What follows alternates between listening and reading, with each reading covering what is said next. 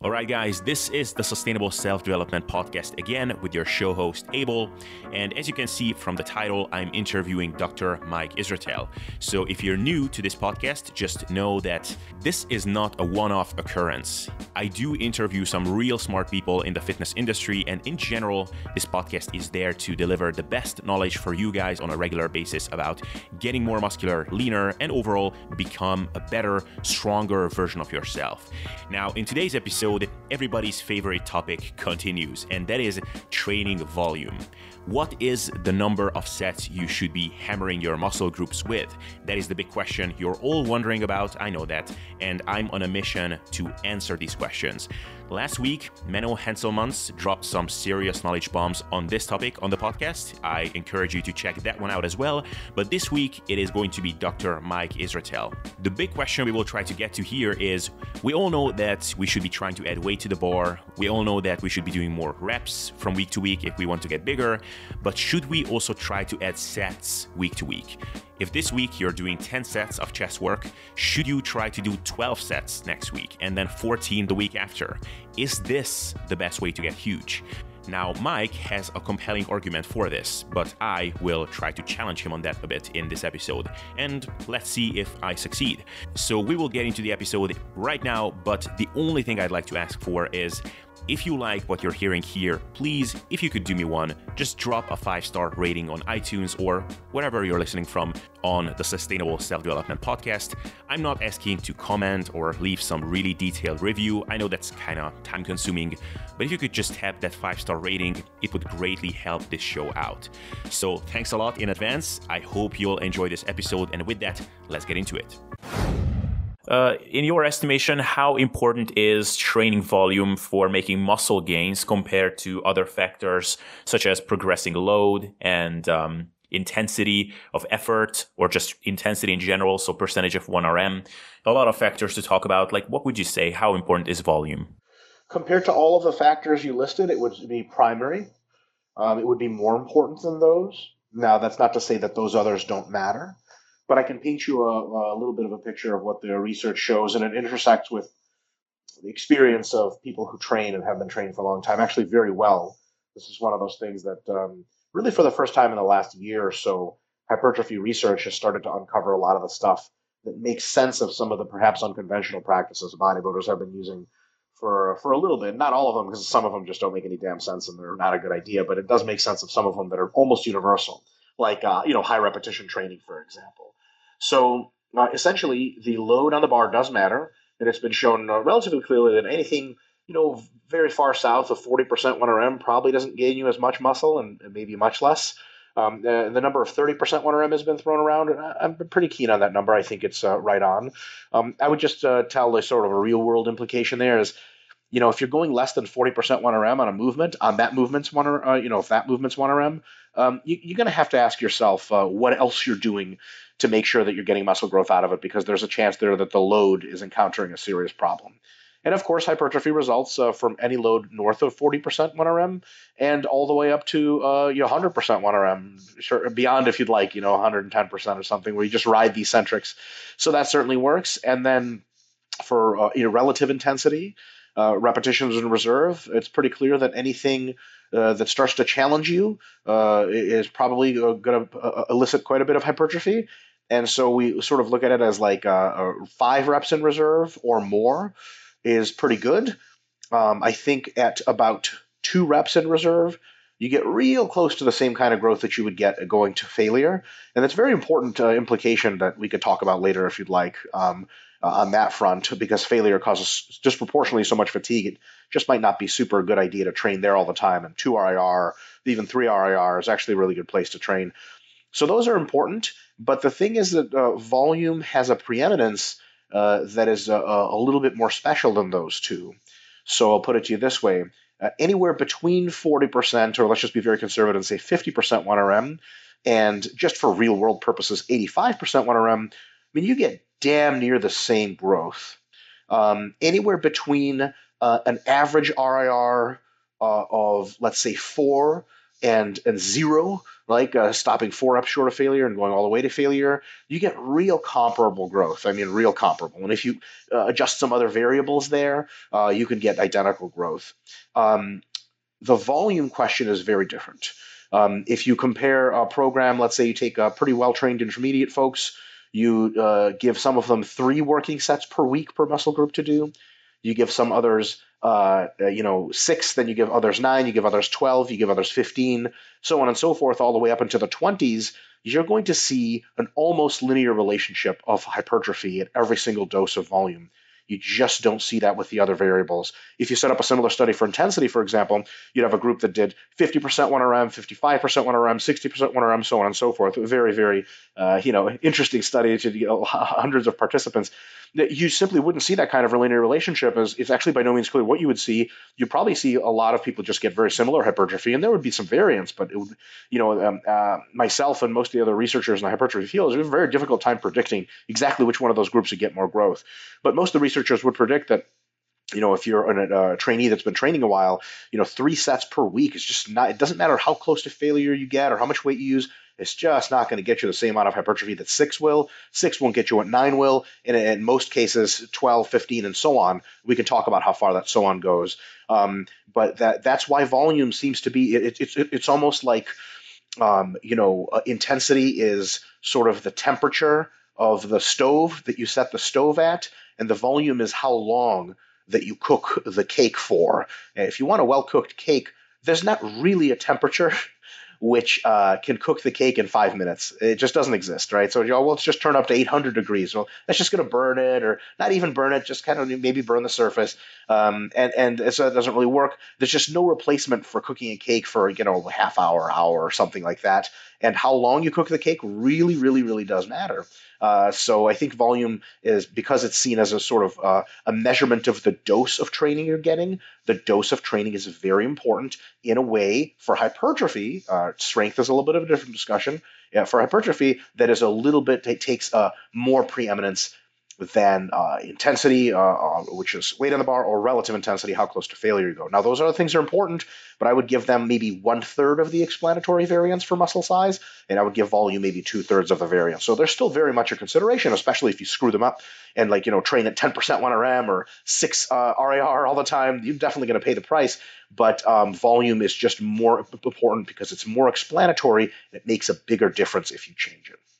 Right. Um, so just before I, the next question I want to address to you, and that's one of my next kind of major questions, is uh, to delve into your specialty, which is kind of the volume landmarks concept, because because that would be good to kind of overview. But just before that, uh, what would you say? Like there are, I mean, obviously there are always outliers on uh, whatever we are talking about. There will always be people that are exceptions that prove the general rule. But what would you say about people like um, either like something like Martin Berkhan or even someone like Jeff Alberts, who is one of the members of the 3D Muscle Journey, like Eric Helms' coaching group? There are people who seem to be just making excellent progress for not only years but for decades on really low volume. Speaking of Jeff Alberts, I don't think he ever reached like 10 sets per muscle group per week for the most part, and he has made excellent progress.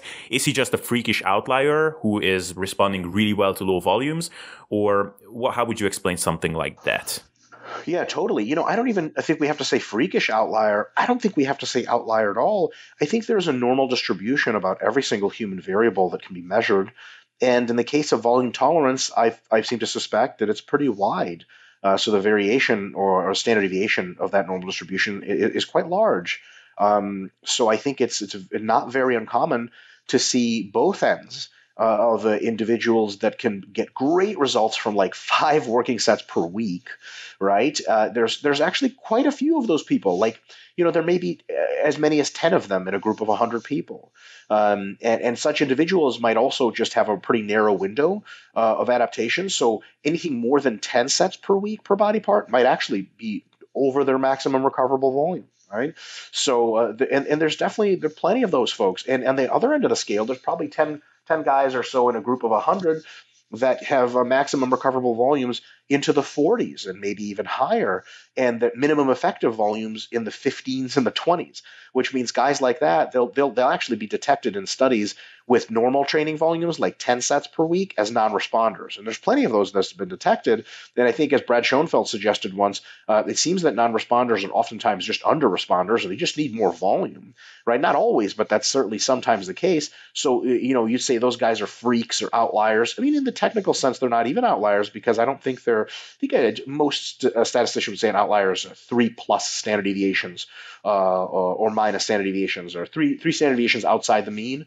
I don't think uh, I think you get pretty pretty interesting low and high volumes well within that. You know, two standard deviations, you'd, you'd get pretty interesting volumes. And and the thing is, and that's where I start to plug my own shit. Here we go, sales pitch. Uh, the volume landmarks concepts are, are cool in at least one way that they're, uh, you know, the way you find them is via individual analysis. There's nobody can tell you that 10 sets is the right amount of work for you. Um, you got to uh, do an analysis yourself, train and see your responses, note them numerically, and then you actually find out what your volume landmarks are for all the muscle groups and train within your own volume landmarks. Uh, because for some guys, 10 sets is too much, and for some guys, it's not enough, and you got to find out which kind of person you are. Right. So, um, so with that, can can you just briefly outline, as, as brief as it can be, of course, uh, like the general concept of minimum effective volume, maximum adaptive volume, and maximal recoverable volume? Totally. And um, yeah, just how we should think about them. Sure, sure. So there's two important concepts in the volume uh, landmarks that are pertinent to this conversation, and one that's a little less important. I, I probably won't me- mention it much after this. So the minimum effective volume is the least amount of volume you can train with and see notable effects on hypertrophy. And then uh, you'll notice that the different uh, numbers for different individuals, and minimum effective volumes also tend to rise with training age. So the, you know, it used to be that when you all of us, uh, uh ooh, I take that back actually because non-responders are a different category. All, almost all of us have a minimum effective volume of like one set per week when we start training, right? You know, you, you get your mom to start working out and you get her to do one set of squats per week. She will actually hypertrophy meaningfully over time from one set of squats per week. Now, of course, how many people who have been training for three years have a minimum effective volume of one set per week? That's insane. I wish, right? That you pray that that happens to you because it probably won't. It'd be the easiest training you'll ever do. But minimum effective volumes go up, and then knowing your minimum effective volume means you know that uh, a hard rule. Basically, anything much lower than that in terms of volume just won't get you any growth. And then, so there's the lower bound minimum effective volume, and then there's the upper bound maximum recoverable volume. That's the most volume you can recover from, usually expressed as number of working sets per week uh, that you can actually recover from on a week to week basis uh, to make progressive overload jumps uh, the next week. So, you know, if you exceed your maximum recoverable volume, you simply can't provide overload and training anymore. Um, and uh, that means your training is highly suboptimal, it, it, you know, if it's even that and uh, maybe potentially even catabolic shortly thereafter, exposing you to very high injury risk. You know, your uh, your body, and, and, there's actually good research about this that I can reference. It uh, has to do with the uh, excessive damage study. But uh, basically, if you exceed your maximum recoverable volume by uh, a certain amount, uh, maybe by you know any meaningful amount, what you end up doing is using up all of your body's resources or most of them on recovery, then you don't save any for adaptation, uh, which usually utilize a lot of the same pathways. So it ends up being that if you train above your MRV too much, then you're probably just not getting your best results, slash any results at all, slash exposing yourself to pretty pretty increased injury risks. So basically the volume landmarks kind of give us this sort of golden zone between MEV and MRV or over your minimum effective volume, under your maximum recoverable. If you know what those two are for you, any training volume, technically within those, you can just pick a volume and never change your volume and only alter your RIR, your intensity, and you'll get pretty good growth. I'm going to be fronting an argument, I think, the, in, in, parts of this discussion that say you should probably uh, go from one smoothly to the other, deload and repeat. But I think uh, anything between the two, at the very least, is at least a, a fine volume. And uh, listen, for some people, that might be MEV of 5, MRV of 10. For some people, it may be MEV of 20, MRV of 55. Uh, you got to know yours in order to make sense of anything in your training. Otherwise, you can be doing a lot of stuff either suboptimally or just completely ineffectively for a long time. Right. Uh, thank you for that. And I'm, I'm really glad you mentioned that last point that you could just pick a volume and, and roll with that, or you could be progressing from a, the lower end of this spectrum to the higher end. Because I definitely, from the beginning of time, ever since I got into this whole fitness game, I definitely heard a lot of coaches and experts talking about the importance of volume and the importance of finding an amount of volume that you can progress on safely and sustainably and potentially as fast as possible.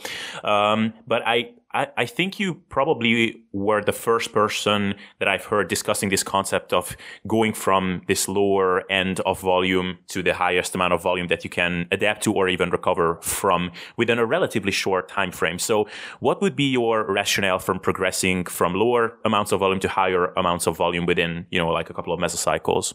So the, the rationale potentially is quite complicated because we wrote a whole book about it. We actually have an entire chapter dedicated to why why the progression. I'll just give you a couple of clues. I could play devil's advocate and ask why we do an intensity progression in hypertrophy. Like, why not just pick 70% of your 1RM and just uh, train there? What would your immediate response be to that? I'm curious. My immediate response would be that you expose any kind of biological system to a certain stress, and then that system will adapt to it. And uh, you can potentially repeat that same stressor for a given amount of time, and maybe it will still adapt for a given amount of time. But over time, the system both uh, develops adaptation, but also some protective mechanisms from further adapting to that same stimulus. So if you want it to adapt further, then you have to increase that stressor. Yeah, I, am not so sure why that doesn't apply to volume and why people seem to apply it to intensity uh, exclusively often and not to volume. Right, to volume is uh, much more fungible in the sense that you can alter it much more greatly. Usually, you know, you can double your volume in a program over several weeks. You can't double your intensity, right? Uh, unless you're just playing around in the first couple of weeks. So people will say that you know it's progressive overload. You got to put more weight on the bar, and for strength, they have a very good point. For hypertrophy, they have a good point, but we, we pretty much know that hypertrophy occurs by lifting heavy ish uh, for just time and volume. And making the weights heavier is probably important to hypertrophy, but probably not central to it, as long as you don't let the weights get too light. Uh, so that they fall out of that, you know, the bottom of that 30% range, you're probably just going to keep getting more jacked. Is there an optimal way to progress with weights? Probably. But in just the same way, I think there's no reason to think that there's not an optimal way to progress in in, uh, in volume. And and the real kicker here is the following. Yeah, you can actually get decent gains just by sticking to one volume and periodically over several months raising it as needed, right? That's totally fine. You can also get decent gains doing that with weight on the bar. Almost nobody does that, right? Abel, I mean, most people go in and they put two and a half kilos on the bar every week, or maybe every other week, or maybe five kilos, and then they change exercises and then repeat the process, so on and so forth. So I, I think that both positions are as easily defendable, maybe even more so for the holding the weight constant and moving the volume around. But uh, this is where I kind of actually uh, I um, made made a note to talk about some things here. This is where we transition to the part of the discussion, which is a little bit more theoretical, but I think it makes a lot of sense. So when we're saying let's just train at a volume that's good and um, alter intensity or relative intensity or whatever else, we're actually making a claim that uh, let's just, for argument's sake, say we're training somewhere bet- in the middle between our MEV and MRV. Would you be comfortable taking that as a thought exercise? Okay, so perfect. So we're in between MEV and MRV, right in the middle, and we're saying this is this is really the place to train. So uh, that's let me tell you this. I'm not arguing against it in the sense that I don't think it's a bad idea. I just think it's not the best idea. So it definitely it'll work for sure. It'll work great. Um, here's a couple of things that we're missing out on. Um, uh, I'll talk about the close to MRV stuff first because I, am uh, actually here to sort of I think defend lower volumes, uh, and uh, but I'll talk about why it's, best to train at volumes higher than just your sort of maximum adaptive volume in the short term, sort of the middle of the MEV MRV. Um, as you get closer to your maximum recoverable volume, you start to um, really push the physiology further than it's used to going. There is some decent evidence that real pushes outside the comfort zone uh, physiologically, perhaps involving some muscle damage, result in a myonuclear uh, myonucleation that does not result from conventional training or nearly as quickly from conventional training. So there's something to be said for hard training.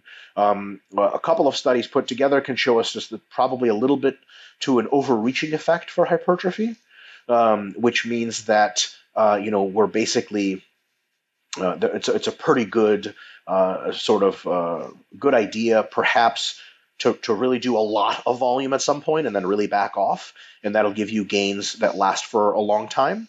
uh, actually permanent gains that you maybe wouldn't have been able to get as much of those gains if you stayed with moderate volumes.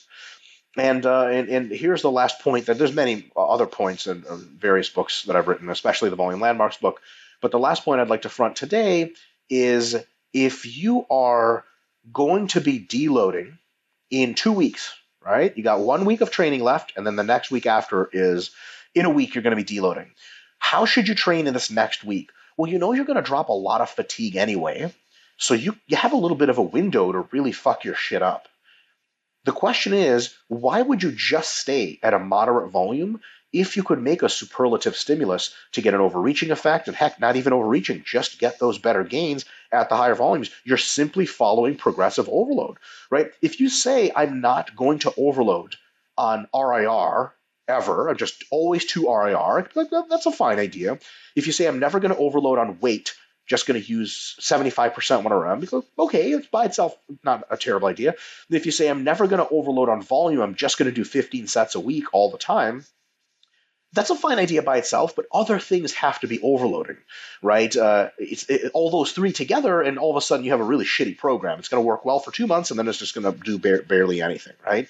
So when we're saying why are we moving along in volume over the short term, it's for the exact same reason that we move over RIR and and uh, we move over intensity is because we're presenting an overload. The volume that got you your best results last week is no longer that best result volume for next week. You have to do more, right? If if we're going to say that you have to go closer in RIR, which is probably true, uh, to get your best results, and if you we're going to say we have to put a little bit more weight on the bar, which is probably true, why aren't we saying that you have to do a little bit more volume? Mean, volume is the, the most closely tied of these to hypertrophy altogether.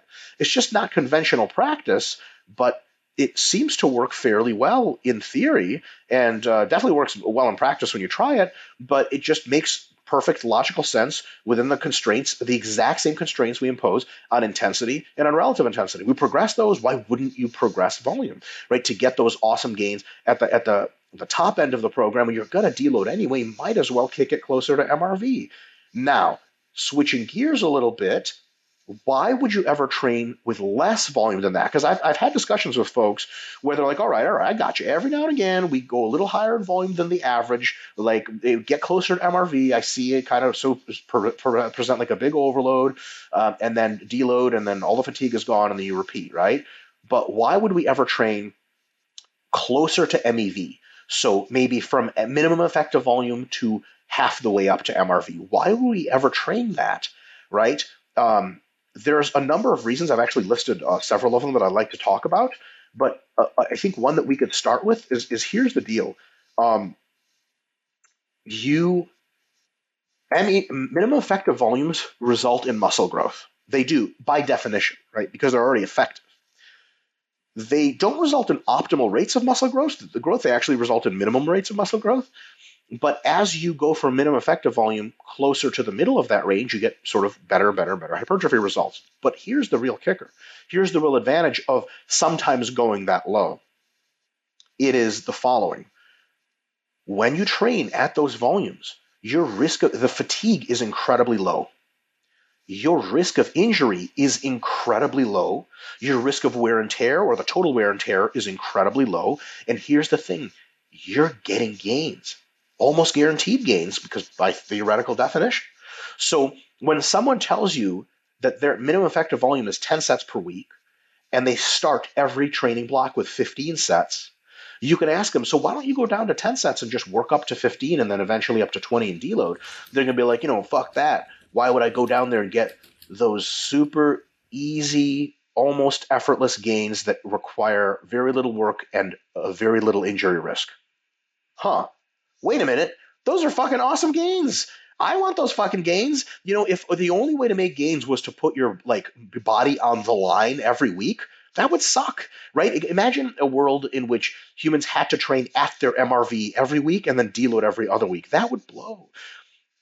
Training closer to minimum effective volume is the very opposite of that no, it's not getting you unbelievable gains, but over the long term of your career, it's getting you the most sustainable gains because they're the lowest risk gains. Like if you tell high level bodybuilders, look, there's this zone where you can get pretty decent gains, but your injury risk is really low, your fatigue accumulation is really low, um, it's not a ton of time. Uh, man, all of a sudden that starts to look really good. So anytime someone says, well, let me just stay in the middle range with volume, they're in effect making an argument against both of those extremes, which I just described, have their positives, right? And, and more specifically, let's just keep this to the lower volume end. Uh, you're going to argue against go getting those easy injury-free gains. That's a tough argument. Does that make sense? Yeah, um, that was that was really well laid out, and um, I, I, have just uh, a couple of follow-ups, or, or one one in specific. Um, just to uh, not to play devil's advocate, but just to please, please play devil's advocate. yeah, yeah, yeah, uh, yeah. It might might not be the right term for for the question that I'm about to throw at you, but okay. I'm basically just trying to outline a rationale for what I think the rationale is for the people who say um, that it does make sense to increase load week to week, but it might not make as much sense to increase volume week to week. Sure. So if you, let's say, increase the load on the bar by five pounds, that might be a, I don't know, 2% increment in load and volume overall.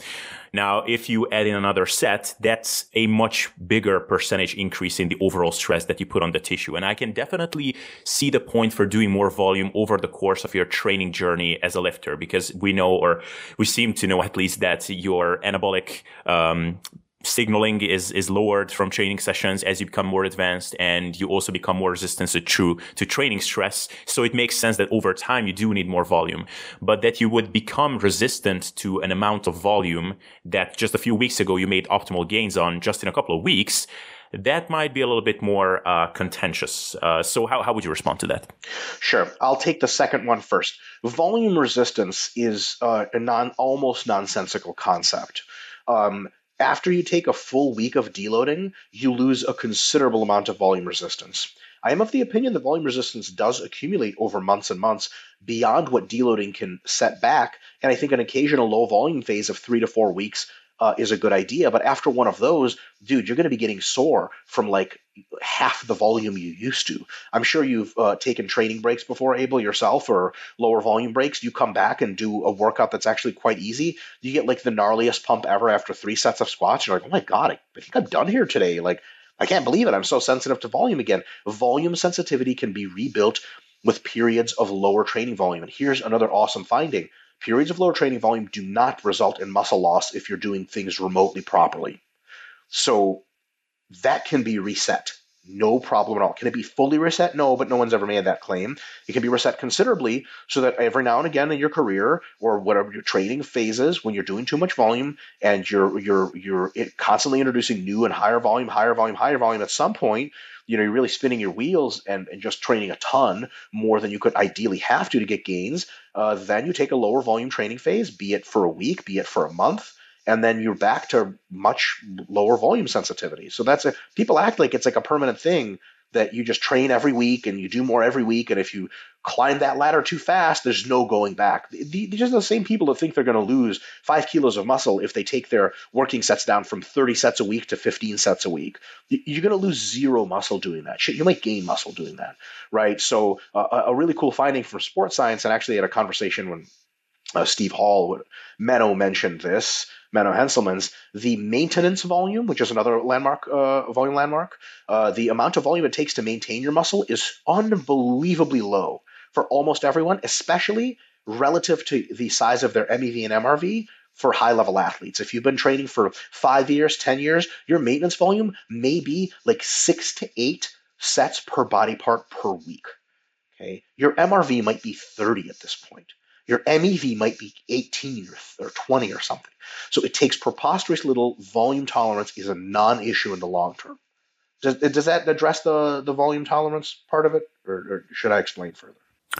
Um, yeah, uh, uh, one one other point that it would be cool if you could uh, argue for or defend is uh, the the question of okay, let's say that I start out a four to six week mesocycle, and let's say I start out at 10 to 12 sets. Um, like what makes you confident that that 12 sets, let's say on week two, that's the, the most optimal amount. That's right in, in the spot for my MAV, my maximal adaptive volume. Uh, what makes you confident that, let's say, four weeks later, that is no longer my MAV, that I adapted so quickly my volume uh, tolerance or resistance, whatever you want to call it? Yeah, um, I'm not super duper confident about that. Um, I I think that you can train at uh, you know a certain volume and progress in intensity and RIR and still get really, really good gains. But I think because there are gains that we have to make that are special kind of gains that relate to getting closer to MRV, I think would be missing out on those if we hung around that volume too much while fatigue accumulated. Um, there's also an issue that fatigue accumulation is catabolic and counteracts your efforts in the gym, and you f- accumulate fatigue either way. So as you accumulate fatigue, you might as well present a more overloading stimulus to at least keep getting the same gains. Because can you get decent gains after one week of sets of 10 to 12 if you repeat sets of 10 to 12? Yes. Will they be the same gains as you got uh, in the first week? Probably a little worse. And then the third week, probably a little worse, or second week worse, third week even worse uh, uh, you know, until maybe two months later, you're not getting any gains at all. It's probably not a good idea to just go down like that. You can sort of milk out those volumes, but I think you could probably get better average gains if you follow the principle of progressive overload. Notice this is the exact same argument as getting to 300 pounds in the squat and squatting 300 pounds for a month. Right? Like, why wouldn't you increase to 302.5 or 305? You know, every week add five pounds, two and a half pounds, or something. Uh, yeah, same argument, right? It's just, you're, you're, you know there's a principle of overload, which means you have to do a little bit more than you did last time, and you're just straight up ignoring it.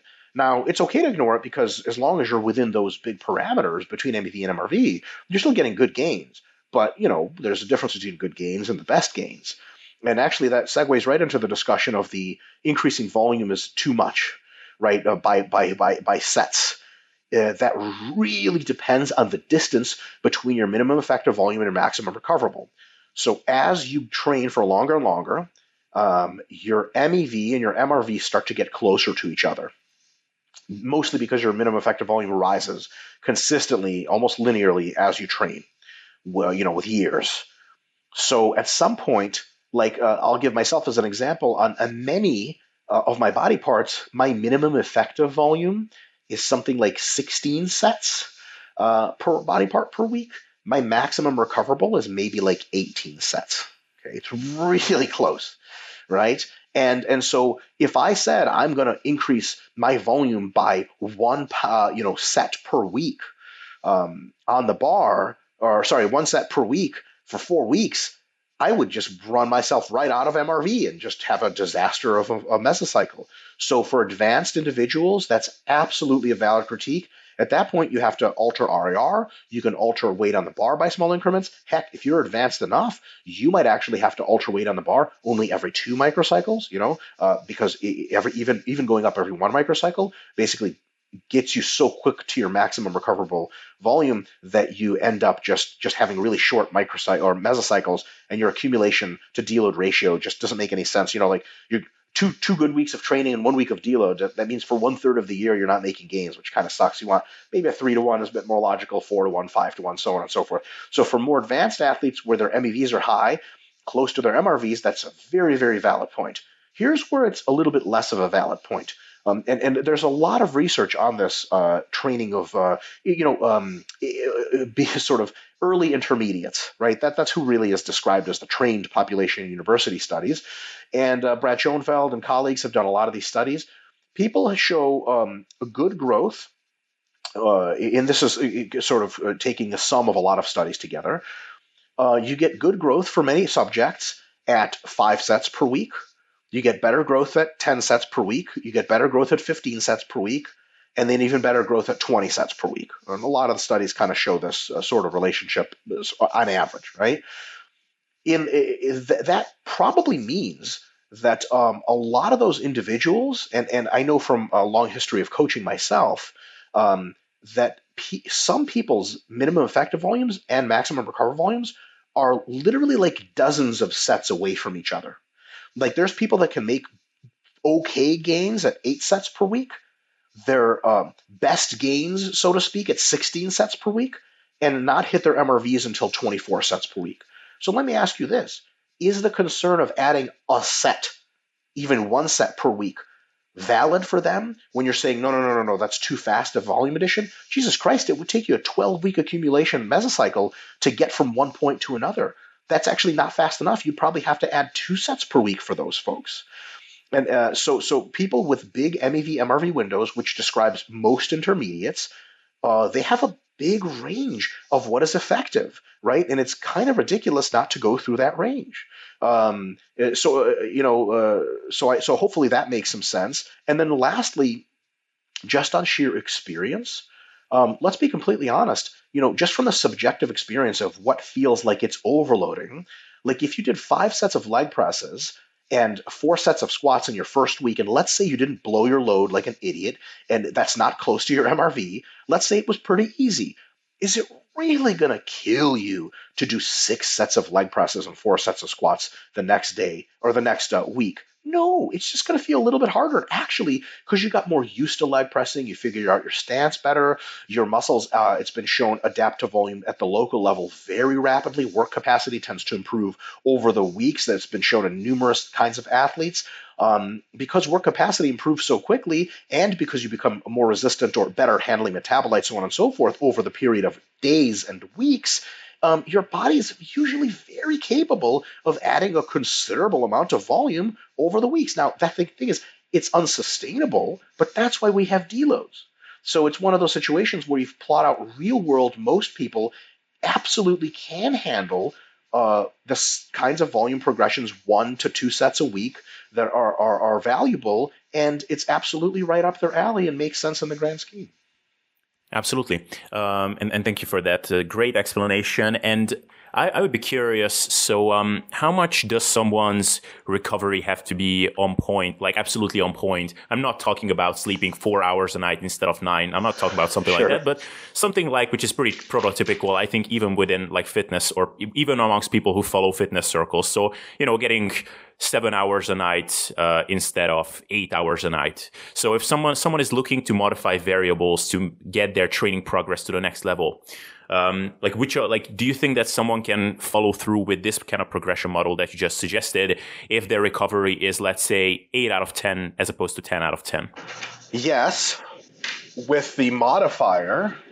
And this is a big modifier, but it's something that's standard in sport practice or, well, modern sport practice anyway, auto regulation has to be a factor, right? Um, I think I heard maybe Eric Helms on a podcast recently where they asked him if he favors pre-planned, uh, you know, um, uh, program design or auto-regulated program design, and he like kind of sighed, maybe because he's answered that question about sixteen hundred times, and he's like, well, you know, ideally both.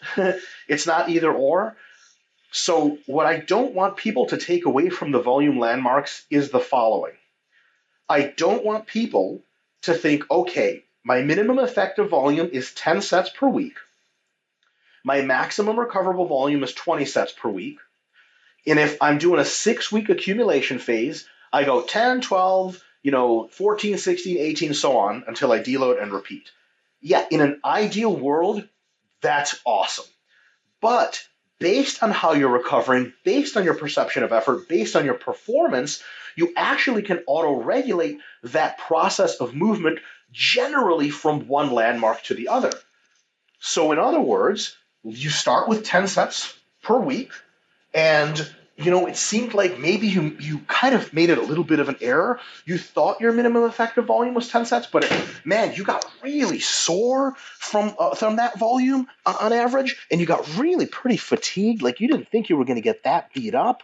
So you're like, man, I don't think that was my MEV. You know, for whatever reason, I think that's changed. me because I got stronger over the last couple of months. But I actually think my minimum effective volume must have been lower than that. So what I'm going to do next week is just stick to the 10 sets and increase the weight by a little bit. So all of a sudden, next week, you do 10 sets, and it feels like pretty easy. You don't get a sore hardly at all. And the perception of effort's not that bad. And you're like, all right, cool. now I can go up next week. Next week, you go up to 12 sets. And let's say it works great. You get a little bit sore, right? Uh, you feel like you worked hard, you hit some PRs. Awesome. Next week, you go up to 14 and it works great again. But here's the deal at the end of week 14, your girlfriend calls you and she's like, I'm breaking up with you because I've been dating your dog or something. and you're like, Wolfie, how could you? You're a man's best friend and you cheated me out of my future wife. And you're devastated the whole weekend. You barely sleep, barely eat. Well, that changes your recovery ability. So then you look at, you're supposed to be doing 16 sets next week. You think to yourself, man, I don't think I can, I think my MRV is actually like at 16 at this point. I need to take a step back, train, stay at 14 sets a week, or heck, even go back to 12, increase the weight on the bar a little bit, get my feet under myself. I feel great. And then the week after that, you go to 16 sets a week. It's awesome. And then it, look, you got a lot of accumulated fatigue. You deload. And then the next time, maybe you start at 12 sets a week.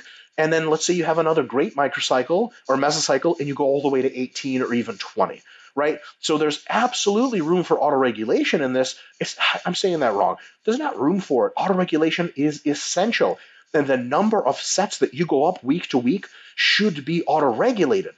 But if you're feeling good, if stuff's feeling great, and if you feel especially like you're not sufficiently challenged, that's when you go up. If you feel like you're sufficiently challenged, if you feel like it was a lot of work, and not even feel you can measure these things more objectively, then don't go up. Just ride another week of really good gains. Um, shameless plug in our products at Renaissance Periodization, we have the male and female physique templates they actually don't have, they only have a minimum effective volume. There is no maximum recoverable volume prescribed. There's just auto-regulation at every single workout as to, hey, how was that? How sore did you get?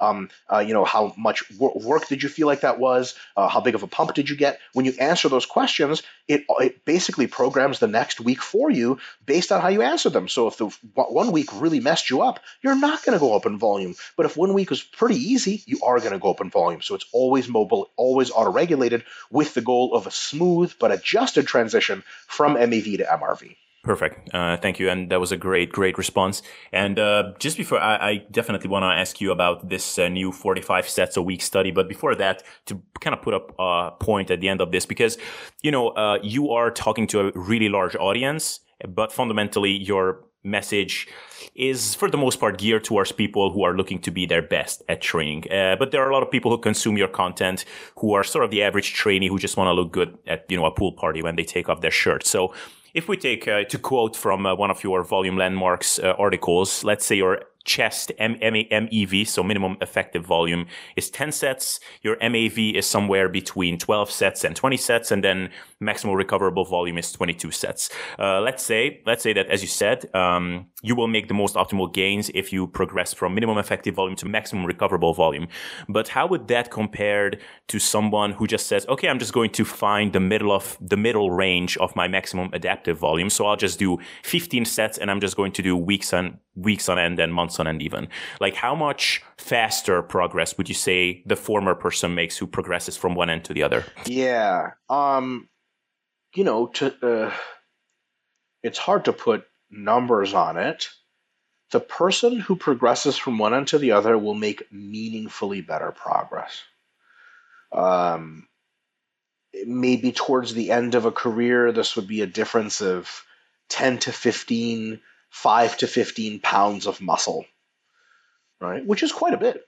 Um, but it's not going to make the difference between you being jacked to shit and looking like you don't lift. So you still get very, very good results just sticking to the mid range. And actually, um, a very good question that you asked. For those folks that um, just want to look good and don't want to piss away all their time in the gym, I would actually recommend uh, staying closer to MEV for them. Forget the middle range. Maybe pick a point that's a quarter of the way up to MRV, halfway between the middle range and MEV, and train on average. And if you want to go from MEV to the mid and then deload, that's fine. Or just stick to that, like say 12 sets per week, somewhere between 10 and 14, right? Um, 10 and 15. Um, I think that is a real good idea because what it gives you is really good long term gains. And it takes so little time right? And it causes so little fatigue that you can enjoy the shit out of the rest of your life. Um, the thing with hypertrophy is is the further up in volume you go, the, the more the diminishing returns are. Now they're not diminishing in some crazy way that it's barely worth your effort at all, but they are diminishing. So like you know, if you want to step on stage and you want to get uh, medals and trophies for your physique, you had better be doing all the volume that you can, right? The whole range, right? Um, the lower ranges to keep yourself alive and to set up momentum, the higher ranges to collect on the gains that you absolutely have to collect on to be on stage. But if you just want to look good, I just really don't see a, a big argument for training, you know, 30 plus sets a week or whatever people are doing, constantly smashing into MRV. Um, and this is one of those things uh, that people seem to uh, sometimes get a little mistaken with some of the research that co- is coming out. You get studies that are explicitly designed to test the upper limit of volume tolerance. Right? They're really just trying to find MRV. And as soon as one of those comes out, there's numbers that come out with them 20 sets a week, 45 sets a week, you name it. And people just comment, and you can click on their profiles, and they're regular ass people with fucking kids and a real job and they're like, so does that mean I need to be training at 45 sets a week? And it's like, oh my God, no. Which is, I think, like someone like uh, Borge Fagerli had so, he got so frustrated with that whole culture that he started like this low volume advocacy project, which I think is great because, you know, we don't want the, um, the pendulum to swing too far to crazy high volumes.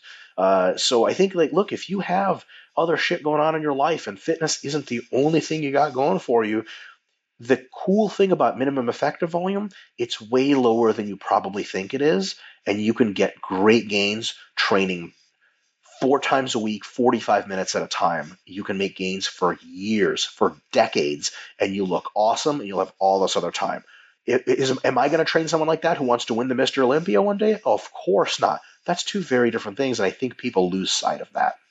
Yeah, that's beautifully said. And um, so you said like it, the the end difference would be something like 15 20 pounds uh, potentially which is which is a lot of muscle like definitely yeah but that's after decades right? So that means after a year it's like a pound of muscle. So like who gives a shit? Yeah exactly yeah. So let's say we take the average guy average intermediate lifter who is probably going to be the one listening to this have been training let's say from anywhere between three to five years or something and is looking to put on five pounds in a good year. Like that's a really good year. So would the difference between an MEV focused uh, setup and everything, doing everything optimally be something like one or two pounds of muscle per year? Yep.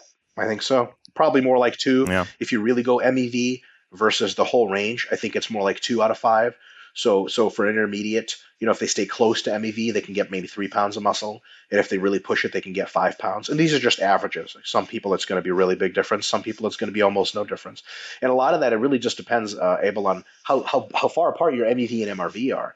If your MEV is a 10 and your MRV is 30, it's going to make a real big difference. Like if your average volume is 12 versus if your average volume is, you know, like somewhere in the 20s, then you know that that's that's you know you're almost doing double the volume with that other pro- program, and that's going to result in one and a half times the gains or something, right? But if your if your MEV is like eight and your MRV is like twelve, it's it's a moot point. Which is interestingly why a lot of very advanced bodybuilders uh, are advocates of not moving from one volume landmark to another because in their recent memory those volume landmarks are so close to each other, there's just nowhere to go. Uh, does that make sense? So, so technically speaking, if you always train really close to MEV, you'll eventually get to where that number uh, almost is your MRV. Um, but that means you're going to add muscle sort of really, really slowly um, you're almost designing your program to add muscle as slow as possible. If that's what you want, cool. That's just not what a lot of other people want. You know what I mean? Yeah, absolutely. And, and the good news is, is that if the, I guess, if the difference between your MEV and MRV is that big, then you will kind of find it out intuitively because your training session will just f- feel so easy and you will never feel like you're working hard. So you will intuitively increase the amount of work yep. you're doing. So. Yep. You know what's funny is uh, having had clients that are like that uh, it's really interesting. You start them at 10 sets a week and you do that for a while and they're like, yep, feel good. I'm making gains. You see that their strength, rep strength is moving up slowly. And then you go, go, go to 12 and they're like, I feel fine. And you go to 14, they're like, I feel fine. And you're like, all right, this got to break sooner or later. You're up to 28 and they're like, oh, I feel like shit. And you're like, look at their numbers and like, you're still getting stronger. And they're like, yeah, I hate training like this. And you're like, okay, or you're still performing though, why don't we do another week at 30? They do 30 and they hit more PRs. And you're like, Jesus Christ. It was like, good news, bad news. The good news is you just keep growing. The bad news is you got to do a lot of work now to get all that other top end growth. So, uh, you know, and then deload, and then they can go back to lower volumes. So there's this really big range for them. Why not milk that whole range uh, if they, if it's there, right? Uh, and that's really sort of what the probably the biggest sort of general defense of moving through the whole range is you got the whole range it's gains everywhere you might as well pick them all up that's it yeah sorry sorry if you're in it for as many gains as possible. If you're a recreational lifter what i would actually recommend is uh, I've got some different recommendations for beginners, but once you get into your intermediate phase, I would say go from MEV to MRV, get to a level of muscularity and leanness that you really like, and uh, then switch to MEV, even maintenance training, uh, for years and years, and just enjoy your life being awesome and jacked and going around and talking to babes or whatever you do with muscles. I've never figured it out. Um, and then when you want to push your physique further for any reason, you can do more. Uh, but uh, I think it's it's cool to you know because like a lot of people have this idea that they're going to have this awesome body. Um, you don't want to train at MEV as an intermediate uh, because it's just going to take you a long time to get that awesome body. You might as well spend two years training between MEV and MRV, get to the awesome body in two or three years versus five or six, and then just have that body for longer. Does that make sense? Like you might as well finish constructing it and then go to lower volumes to keep it versus like just slowly inching up. But but it all comes down to personal preference. Yeah, yeah, perfect, perfectly said. Um, so Mike, do you have a hard stop in like one minute, or can we delve into the forty-five sets study real quickly? Yeah, totally. No, no, I, I don't have a hard stop uh, at all, really. So. Awesome, perfect. So um, um, I'll, I'll, try to elaborate on this concisely, but I have a mini monologue to throw at you. So sure. the the reason why, for me, uh, looking at especially the study design, why it was so shocking that they actually found benefits to doing 45 sets as opposed to quote unquote just 27 or something, is um, you know doing five sets of, he- of squats to failure is already a pretty big deal. Like you have to be kind of a badass to do that in the first place. Then doing five sets of leg presses, like if if you do that, Mike, like I'm like, yeah, sure, like uh, he's one of a kind. But most people are either not going to push themselves hard enough if they do something like that, or their performance is going to suck so badly that it's going to be counterproductive. And then doing five sets of leg extensions, like it's just insane. Uh, but doing all of this with short rest periods, so I'm assuming someone like you could do this, but it would take you quite some time to complete a workout like this. So if the average trainee came to me and said, "This is how I'm planning to progress for eight weeks," I would say I mean, if you're not going to get injured or not going to throw up all the time, um, you're probably not going to grow from this very much. But the fact that they not only grew, but they grew a lot, I honestly have a really hard time explaining how this was possible. So, what what do you make of this uh, personally? Yeah, you know, the good thing about individual studies is we don't have to explain them at all, and I mean at all. Only value of science, ninety nine percent of the time, is the total consensus of the whole body of evidence, right? Uh, not to be confused for an excellent film uh, in the 90s with Madonna in it, which was pseudo-pornographic called Body of Evidence, I believe. uh, it was a reference to her body, uh, but that's neither here nor there. So uh, what you want to do is look at all of the studies that have been done on training volume so far and consider that in science, every now and again, you get a study that's just really quirky or it's not really quirky, and it turns out there's some stuff about volume and volume tolerance we really don't know, and this study has showed it. But in, if we rack our brains with speculation too much, um, we, are going to realize that it's it's kind of fruitless anyway. So, uh, what I think. So, what are some of the potential things that happened in that 45 set study? Well, first of all, the people probably weren't very strong right? And if you're weak, you can do a lot of shit. Like I know a bunch of uh, female clients that I've had that could survive 45 sets a week in legs, no problem at all. They just walk through a workout like that. They just don't have the ability to disrupt homeostasis enough for real, to really matter at, those volume levels. So maybe the folks in this study were just not super strong. Uh, you don't know what they mean by squats. Could be squats to parallel, could be full squats. I doubt it was full squats. Sometimes people say parallel, but it turns into a 90 degree squat, which is way above. You don't know the range of motion on the leg press. Leg extensions are easy anyway, so all of a sudden we have an easier out. Uh, loads are usually uh, auto-regulated at most extents in the study. Like they pick whatever load the ath- the subjects feel like they can get sets of 10 with. So the load might have gone up and down through the study, which would be a form of auto-regulation itself, and uh, you know manage some fatigue, so on and so forth. The degree of what you call failure And there's a, a, variety of protocols you can use in the laboratory to, to figure out what it is that is failure. Um, one of the classic protocols is you have several research assistants yelling at the person every single set, like war shit, swearing, borderline threats, so that the person bleeds into the bar and gives as much effort as possible. That may have been used in a study, I'm not sure. Uh, more likely, it was like they were like, okay, go until you can't anymore. And the person got to be a little shaky and they're like, come on, one more, you got it. And they did it and then they racked it, right? So uh, potentially, you know, we also know from very good evidence that people misestimate their true failure versus their, you know, their predicted failure by sometimes 10 reps or more right? So you could have just got a co- cohort of people that on average did that. And what they said was failure really wasn't failure at all. All of a sudden, if you're talking about six RIR training, yeah, like if you're not super strong and the range of motion isn't super big, uh, six RIR training, uh, you know, maybe 45 sets a week is totally possible. So you'll notice how if we allow for some very realistic things to occur, uh, you know, uh, that uh, that I've personally seen happen. I've seen all these things happen in exercise science laboratory before. Then, then it's totally possible that 45 sets really turns into what, in effect, is like what you know. If you walked into a gym you would be causing that much disruption with 20 sets or even 18 sets, right? Because there's a mind muscle connection and a, an intensity of willpower that people who really train as a career, like you do, they can bring to the weights that there's, you know, when you do a hard set of leg press, most people in the gym are probably like, what the fuck is wrong with that guy? Like, is he dying on there? Like, does somebody need to help him? most people when they quote unquote train to failure, it just doesn't look like that. Like I see people in my gym all the time go to quote unquote failure in the squats. They just kind of like, uh, you know, they rack the bar, right? So maybe that was failure, right? So maybe of the converted actual hard training volume that they did was like more like 20 sets or 25 sets. Well, then that's not crazy and there's nothing to explain. Does that make sense? Now, uh, that's pure speculation on our part. And, and the idea that all of these were super deep Bulgarian style squats, you know, or Olympic weightlifting squats, that they were unbelievable leg presses with a good rusty plate loaded machine that fucked them up and leg extensions, Tom Platz style. Shit, maybe they did that. It's really unlikely that they did that. And maybe just by chance, you know, it's not that many subjects in the study. You just got a bunch of people that were relatively slow twitch. Uh, here's how this could happen, for example. Um, some folks who knew each other from high school cross country and still trained in, in distance running, and they lift weights too, but they still train in distance running. They're genetically more slow twitch. They're converted more slow twitch from their training. One of them is like recruited into the study, and he's like, "Hey, you guys want to join up with me?" And he like invites three of his friends, and they join.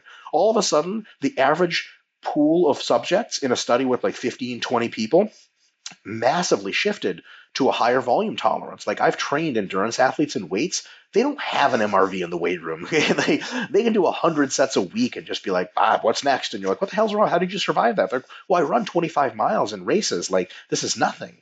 So all of that is pure speculation, and it's all pointless because one study could just have statistical. Now, I'm not saying the study has statistical error, but it's possible that any study had that um, so on and so forth. There's so many like parts of data collection and study design and the actual process and the subject variability that introduces so many questions and so many points of variability that when you get the final product, at one study is at best a hint at what the reality is. Now let's go back and zoom out a little bit from that study and zoom out and, and, look at all of the studies that have been done volume so far.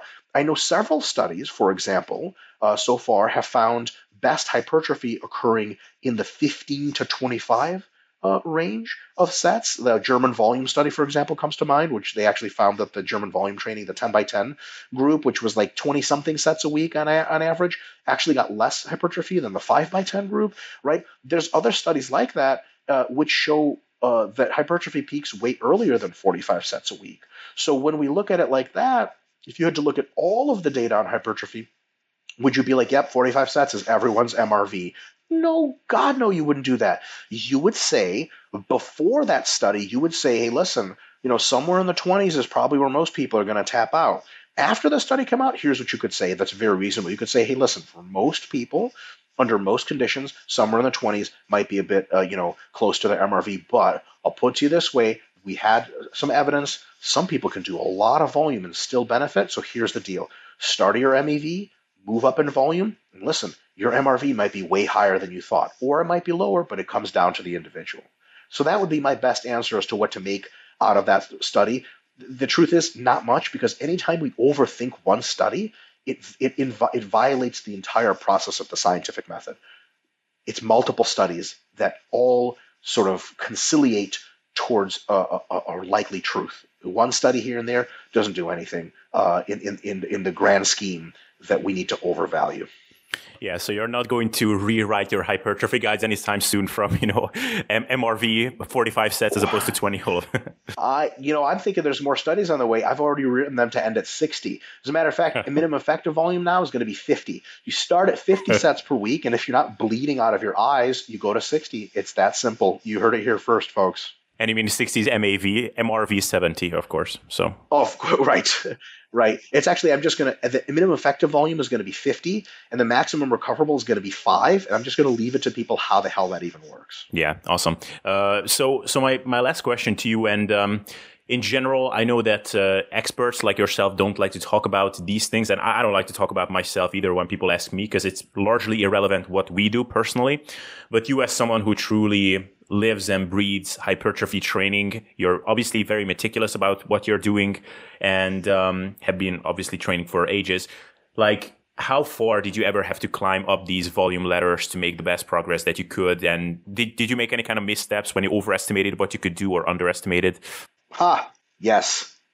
So I have trained my chest with too much volume and intensity, and it was probably a contributing factor to some kind of injury that I developed, where both pectoral muscles have a hypercontractility. They do what's called benign fasciculations, which when I flex them too hard, they continue to stay flexed beyond my conscious control, and they cramp up and um, I I did so much uh, bent over rowing and vertical pulling in one mesocycle that my triceps started to do that. Neither muscle has ever healed. Uh, it's been over 10 years that my pecs were like that, and over five years that my triceps have been like that, and they've gotten better, but they've had periods where they went they got worse, um, and those are incredibly related to volume. Um, so it turns out my my chest has an MRV of roughly 10 sets a week. That's right, MRV of 10 sets a week and my triceps are similar. And uh, my triceps are so sensitive to training that pull-ups and bent rows actually train them because they train the long head, right? So I don't I don't think a lot of other people get tricep growth out of bent rows and pull-ups, but I do. Um, so I have to be real careful with those muscles and, and realize that that I drove them way too far. Um, I've had more recent experiments with side delts, rear delts, where I got into the 25 to 30 range of sets per week, and after two weeks of that, my strength went down. Like I literally, by definition, crossed my maximum recovery volume because my strength was no longer sufficient. Uh, and that was a, definitely a big deal because I was like, well, that, that's all that can handle. And I've tried to go back into those ranges a couple times, and the same thing happens. Same thing for back. My back takes about 18 to 20 sets per week, and it, not much more than that. And I've done various experiments other parts of my body.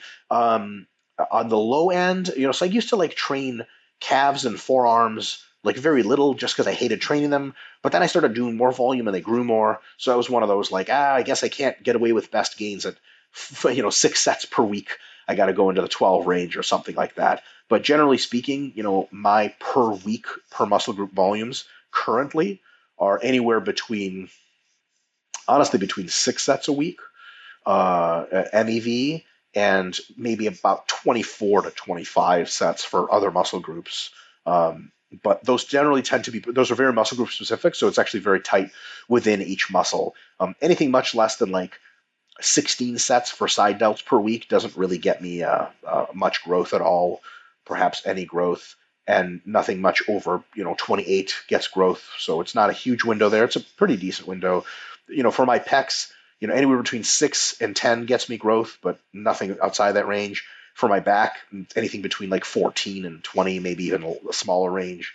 So that's where I am today. Um, I, I, can tell you I've never uh, survived anything over weeks and weeks over 30 sets uh, myself ever. Um, and maybe when I was much smaller, I could have done something like that because the weights would have been as heavy. Nowadays, it would be unbelievable to think that that would even be possible. Um, now, but, but and, and I will caution as I have to that that may not be anywhere close to the case. And I've had plenty of clients who have MRVs into well into the 30s. Uh, plenty, I don't mean numerically, I don't mean uh, statistically the majority, but lots of people, 20 people, so on and so forth, well into the 30s for most body parts, even quads. So uh, it comes down to making sure you know your individual tolerances and working from there. Yeah, and just out of curiosity, when you managed to screw up your pecs and triceps, like how, how much volume were you pounding them with? Um, for pecs, it was like 15 sets per week, and for triceps, it was 25.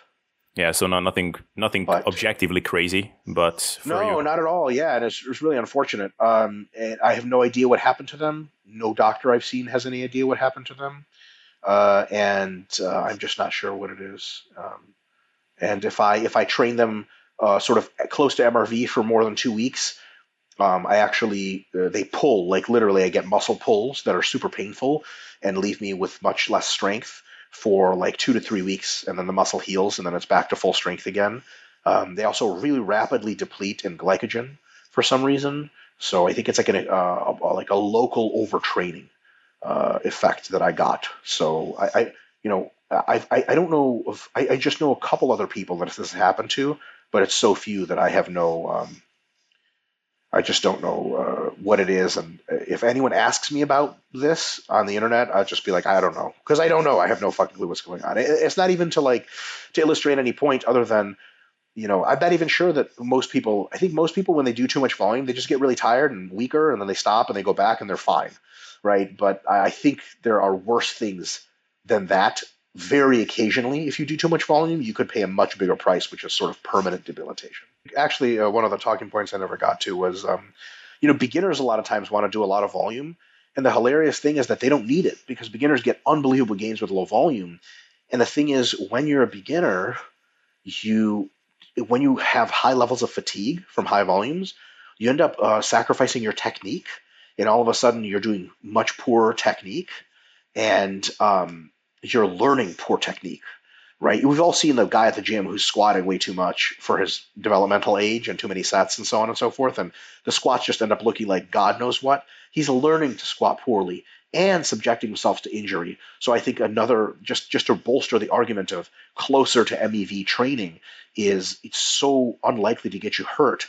That alone seems at face value to people who have been training for several years to be like a decent benefit but for those of us who've been training much longer, it's a huge benefit because there's nothing worse than injuries short of just making no gains at all. Right? So if you can even make small gains but have a really good chance of not getting hurt in the long run, that's always a really, really good thing. Yeah, no, I, I completely agree. So, uh, yeah, uh, Mike, thank you so much for sharing everything that you shared today. And uh, it was an absolute pleasure talking to you. Just uh, mention where people can find your work and any resources that you would want them to check out. Sure, totally. So, um, Renaissance Periodization. Uh, dot com. It's a website, a company that I co-founded, and there's lots of cool resources on there. There's training guides, and there's actually programs that that do everything I just talked about for you, uh, with your auto regulation input, of course. And then um, I'm on Instagram at RPDRMIKE, RP Dr. Mike. Um, I'm on Facebook and I post every now and again. So uh, come check. Oh, sorry, uh, Renaissance Periodization uh, at RP Strength on Instagram uh, is a good place to find out all kinds of cool stuff. So um, see you guys online. It's all public accounts, so you can come follow and join in the fun, so to speak.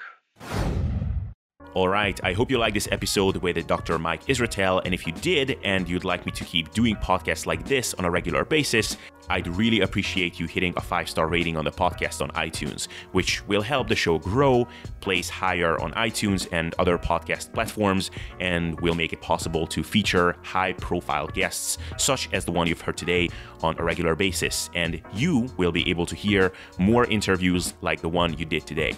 Wouldn't that be cool? Yeah, right. It would be dope. So, yeah, that's all I had to say for today. Next week, a similar interview is to come out on the same topic with a different, super awesome guest. So, be sure that you're up to date on that when that comes out. So, thank you again for hanging around up until now. And with that, see you next time.